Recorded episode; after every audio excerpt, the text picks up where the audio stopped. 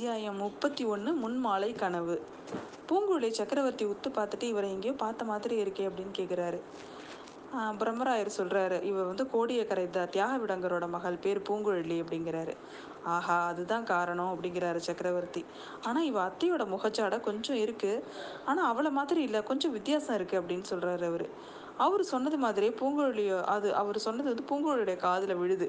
அது வரைக்கும் சக்கரவர்த்தியை வந்து பூங்குழலி பார்த்ததே இல்லை. அவரோட அவர் வந்து அழகில் மன்மதனை மாதிரி இருப்பார் அப்படின்லாம் கேள்விப்பட்டிருக்கா. இளவரசரை பெத்த தந்தை அப்படி தான் இருக்கணும் அப்படின்னு நினச்சிட்டு இருந்தா அவ. ஆனால் இப்போ உடல் நோயினாலும் மனநோயினாலும் அவர் இருந்த நிலைமையை பார்த்த உடனே அப்படியே அவளுக்கு தகப்பாக போயிடுச்சு. தன்னோட அத்தையை கைவிட்டதை பற்றி அவர்கிட்ட சண்டை பிடிக்கணும் அப்படின்னு நினச்சிட்டு இருந்தா அவ. ஆனால் அவர்கிட்ட வந்தோடனே அதெல்லாம் அவளுக்கு தோணவே இல்லை. அவரை பார்த்த உடனே வணக்கம் சொல்கிறது கூட மறந்து அப்படியே நின்றுட்டு இருக்கிறா அவ. உடனே சக்கரவர்த்தியே கேட்குறாரு உங்கள் அப்பா வந்து நல்லா இருக்காரா அப்படின்னு கேட்குறாரு அப்போ தான் பூங்குழிக்கு சுயநினைவே வருது. அப்போ வந்து ஆஹா நம்ம வந்து இலங்கையிலேருந்து கிருஷ்ணா நதி வர ஒரு குடை நிழலில் ஆள்ற சக்கரவர்த்திக்கு முன்னாடி இருக்கோம் அப்படிங்கிறத அப்போ தான் அவள் உணர்றா. உடனே தரையில் விழுந்து நமஸ்காரம் பண்ணிட்டு எழுந்து கை கூப்பி வணக்கத்தோடு நிற்கிறா சுந்தர சோழர் உடனே அனிருத்தரை பார்த்து இந்த பொண்ணுக்கு பேச வருமா? இல்லைன்னா இவ அத்தை மாதிரி இவ்வளோ ஊமையா? அப்படின்னு கேட்குறாரு உடனே வந்து அனிருத்தர் சொல்கிறாரு சக்கரவர்த்தி இந்த பொண்ணுக்கு பேச இந்த பொண்ணுக்கு பேச தெரியும். ஒம்பது பொண்ணுங்க பேசுகிறதே இவ ஒருத்தியே பேசிடுவா உங்களை பார்த்து அதிர்ச்சியினால திகைச்சு போய் நின்றுட்டுருக்கா அப்படிங்கிறாரு அவர். ஆமாம் ஆமாம் என்னை பார்த்தா எல்லாருமே மௌனமாயிடுறாங்க. என்கிட்ட ஒருத்தரும் பேசுறது இல்லை அப்படிங்கிறாரு அவர். திரும்பவும் பூங்குழலியை பார்த்து கேட்குறாரு பெண்ணே இளவரசன் அருள்மொழிவர்மனை நீ வந்து க கடல்லேருந்து காப்பாத்தின அப்படின்னு சொல்கிறாங்க சொன்னார் இவர். அது உண்மையா? அப்படின்னு கேட்குறாரு பூங்குழலி தயங்கி தயங்கி ஆமாம் பிரபு அது குற்றமாக இருந்தா? அப்படிங்கிறா. சக்கரவர்த்தி உடனே சிரிக்கிறாரு. பிரம்மராயரே இந்த பொண்ணு சொல்கிறத கேளுங்க. அது குற்றமா இருந்தா? அப்படிங்கிறா. அப்படின்னா இளவரசர் உயிராக்கு இவ காப்பாத்தினது குற்றமா? என்னோட மகன் கடல்ல மூழ்கி செத்துருக்கணும்னா நான் ஆசைப்படுவேன். அப்படிப்பட்ட ராட்சசன் நான் இவகிட்ட யாரோ சொல்லியிருக்காங்க போல இருக்கு அப்படிங்கிறாரு அவரு. ஆஹா பிரபு இவ பயத்தினால ஏதோ சொல்லிட்டா அதை பெருசுப்படுத்த வேணாம். ஏ பொண்ணே இளவரசரை நீ காப்பாத்தினதுக்காக இந்த சோழ நாடே உனக்கு நன்றி கடன் பட்டிருக்கு. சக்கரவர்த்திக்கு ரொம்ப மகிழ்ச்சி. அதுக்காக நீ என்ன பரிசு வேணுமோ அதை வாங்கிக்கலாம். இப்ப நடந்தது எல்லாமே சக்கரவர்த்தி கிட்ட விவரமா சொல்லு அப்படிங்கிறாரு அவரு. முதல்ல ஒரு விஷயத்த இந்த பொண்ணு சொல்லட்டும். இளவரசனை கடல்லேருந்து காப்பாத்தினதா சொல்றாரு. அவ இளவரசன் தான் இவளுக்கு எப்படி தெரியும்? முன்னமே பார்த்ததுண்டா அப்படின்னு கேட்குற கேட்குறாரு சக்கரவர்த்தி. ஆமாம் பிரபு நான் முன்னாடியே ஈழ நாட்டுக்கு வீரர்களோட இளவரசர் கப்பலில் ஏறினப்போ நான் பார்த்துருக்கேன். ஒரு முறை இளவரசர் என்ன சமுத்திரகுமாரின்னு கூட கூப்பிட்டாரு அப்படிங்கிற அவ ஆஹா இந்த பொண்ணுக்கு இப்போதான் பேச்சு வருது அப்படிங்கிறாரு அவர். அதுக்கப்புறம் முதன் மந்திரி வந்து தூண்டி தூண்டி கேள்வி கேட்டதன் பேரில் பூங்குழலி வந்தித்தேவனை இலங்கைக்கு கூட்டிட்டு போனதுலேருந்து இளவரசரை நாகப்பட்டினம் கொண்டுட்டு வந்து போய் விட்டது வரைக்கும் எல்லாத்தையும் சொல்கிறான் எல்லாத்தையும் கேட்டதுக்கப்புறம் சக்கரவர்த்தி கேட்குறாரு ஆமாம் சோழ குலத்துக்கு இணையில்லாத உணவு உதவி செஞ்சுருக்க. அதுக்கு ஈடாக உனக்கு வந்து என்ன செய்யணும்? ஒன்றுமே செய்யவே முடியாது. ஆனால் ஒன்று கேட்குறேன் சொல்லு. கோடியக்கரையில் இளவரசனை கரை சேர்த்ததுக்கப்புறம் இங்கே ஏன் அழிச்சிட்டு வரல ஏன் நாகப்பட்டினத்துக்கு அழிச்சிட்டு போனேன் அப்படின்னு கேட்குறாரு இளவரசருக்கு வந்து ரொம்ப ஜுரம் இருந்தது. அவருக்கு நினைவே இல்லை. நாகப்பட்டினம் புத்த விகாரத்தில் நல்ல வைத்தியர்கள் இருக்கிறாங்க அப்படின்னு அங்கே கூட்டிகிட்டு போனோம். பிக்ஷுக்கள் வந்து இளவரசர்கிட்ட ரொம்ப பக்தி உள்ளவங்கன்னு எங்களுக்கு தெரியும். அதனால் வந்து அவர் வந்து அந்த ஓடத்தில் தான் கூட்டிகிட்டு போகலாமே தவிர குதிரை மேலேயோ வண்டியிலையோ அனுப்ப முடியாது அப்படிங்கிறா. அந்த சமயம் கோடியக்கரையில் பழுவேட்டரையர் இருந்தார். அவர்கிட்ட நீ ஏன் சொல்லலை அப்படின்னு கேட்குறாரு பூங்கொழி கொஞ்சம் தயங்கிட்டு சொல்கிறா கம்பீரமான குரலில் சொல்கிறா சக்கரவர்த்தி பழுவேட்டரையர் இளவரசருக்கு விரோதின்னு நாடெல்லாம் தெரியும். அப்படி இருக்கக்குள்ள இளவரசர் எப்படி நான் பழுவேட்டர்கிட்ட ஒப்படைப்பேன்? அப்படின்னு கேட்குறா ஆமாம் ஆமாம் என்னோட பையனுக்கு பழுவேட்டரையர் மட்டுமா விரோதி? நான் கூட தான் விரோதி. உலகமே அப்படித்தான் நினச்சிட்டு இருக்கு அது போகட்டும். முதன் மந்திரி நேற்று இங்கே அடிச்ச புயல் நாகப்பட்டினத்தை வந்து ரொம்ப கடுமையாக இருந்திருக்குமே. இளவரசனுக்கு மறுபடியும் ஏதாவது தீங்கு வராமல் இருக்கணுமே அப்படின்னு அப்படின்னு கேட்குறாரு அவர். பிரபு சோழ நாடு அதிர்ஷ்டம் அதிர்ஷ்டம் செஞ்ச நாடு. இப்போ இந்த நாட்டுக்கு நல்ல நேரம் அதனால் அப்படிங்கிறாரு. சோழ நாடு அதிர்ஷ்டம் செஞ்ச நாடு தான் ஆனால் நான் துரது துரதிருஷ்டசாலி. நான் கண்ணை மூடுறதுக்குள்ளே என்னோட பசங்களை ஒரு வாட்டியாவது நான் பார்க்க விரும்புகிறேன் அப்படின்னு கேட்குறாரு ஐயா அப்படிலாம் சொல்லாதீங்க. இந்த மாதிரி பசங்களையும் இந்த மாதிரி பசங்களை வந்து பெற்ற நீங்கள் வந்து பாக்கியசாலி. இதோ இன்னைக்கே நான் ஆள் ஆட்களை அனுப்பி வைக்கிறேன். இளவரசரை பத்திரமா அழைச்சிட்டு வர்றதுக்கு என்னோட சீரன் திருமலையையும் நான் அனுப்புகிறேன் அப்படிங்கிறாரு அவர். அப்போதான் சக்கரவர்த்தி ஆழ்வார்க்கடியான பார்க்குறாரு ஆஹா இவன் இங்கே இவ்வளோ நேரம் இங்கே தான் நிற்கிறானா சின்ன பழுவேட்டரர் இவனை பற்றி தான் சொன்னார். பழுவூர் அரண்மனை மதுமேல குதிச்சுவன் இவன் தானே அப்படின்னு கேட்குறாரு பிரபு அதுக்கு தகுந்த காரணம் இருக்குது அதை பற்றி நாளைக்கு நான் தெரியப்படுத்துறதுக்கு எனக்கு அனுமதி கொடுங்க அப்படிங்கிறாரு அவர். இப்போ ஏற்கனவே நீங்கள் ரொம்ப கலைப்படுத்திட்டீங்க அப்படிங்கிறாரு. இந்த சமயத்தில் வந்து நம்ம வானமாதேவி குந்தவி வானதி தேவி எல்லாரும் உள்ளே வராங்க. முதன் மந்திரி இன்னைக்கு இதோட நிறுத்திக்கோங்க. சக்கரவர்த்திக்கு ரொம்ப களைப்பாக இருக்கக்கூடாதுன்னு வைத்தியர்கள் சொல்லியிருக்காங்க அப்படிங்கிறா மகாராணி. அதுக்கப்புறம் இந்த பெண் இனிமையாக பாடுவா. ஒரு தேவார பாடலை பாட சொல்லுங்க. சக்கரவர்த்திக்கு கானம் ரொம்ப பிடிக்கும் அப்படின்னு சொல்கிறா அவ.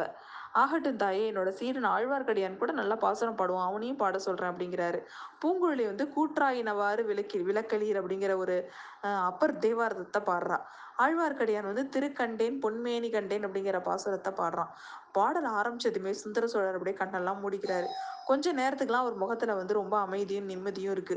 மூச்சும் நிதானமா ஒரே மாதிரி வருது. நல்ல நித்திரையில் ஆழ்ந்துட்டார் அப்படின்னு தெரியுது. இருட்டு சமயமாயிட்டதுனால தாதி பெண் விளக்கேத்திட்டு வந்து வைக்கிறா. முதன் மந்திரி எல்லாரும் அந்த அந்த அறையிலேருந்து வெளில வராங்க.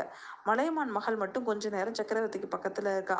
அப்புறம் பார்த்தீங்கன்னா அடுத்த அறையில் வாசல்படியிலேருந்து குந்தவி அவளை பார்த்து ஏதோ சைகை செய்யறதுனால அவளும் எழுந்து வெளில போறா.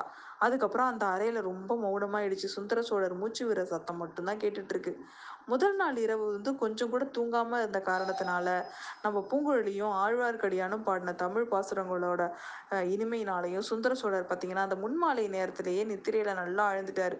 அவரோட துயில் வந்து நினைவற்ற அமைதியான ஒரு துயிலா இல்லை.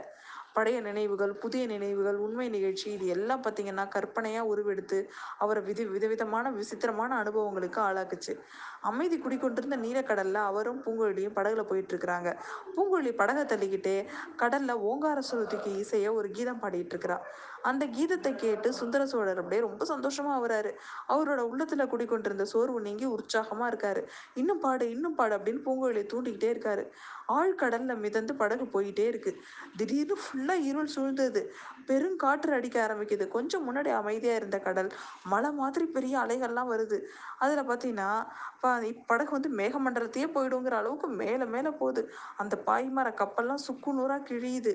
ஆனா படகு மட்டும் கவிடாம எப்படியோ சமாளிச்சு போய் இருக்கு காற்று வந்த வேகத்தை மாதிரி கொஞ்ச நேரத்துல சட்டன்னு நின்றுடுது அப்படியே கடலோட கொந்தளிப்பும் கொஞ்சம் கொஞ்சமா குறைஞ்சு படல் வந்து படகு வந்து சமாத சா இதுவாயிடுது.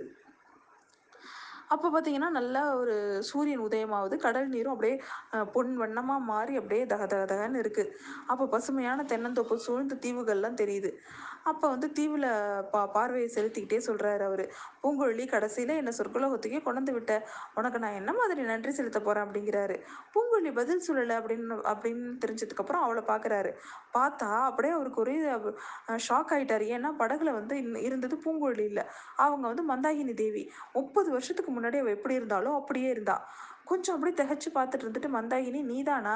பூங்குழலி மாதிரி மாற்று உருவம் கொண்டு என்னை கூட்டிகிட்டு போனவன் வந்து நீதானா? அப்படிங்கிறாரு.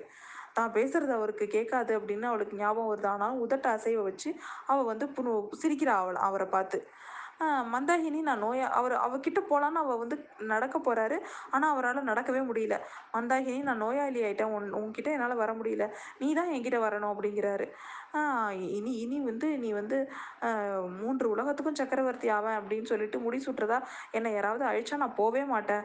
இந்த ஏழு நாட்டுக்கு பக்கத்தில் இருக்க தீவுக்கெல்லாம் நம்ம போக வேண்டாம். அங்கே யாராவது வந்துக்கிட்டே இருப்பாங்க. படகை நடுக்கடலில் விடு.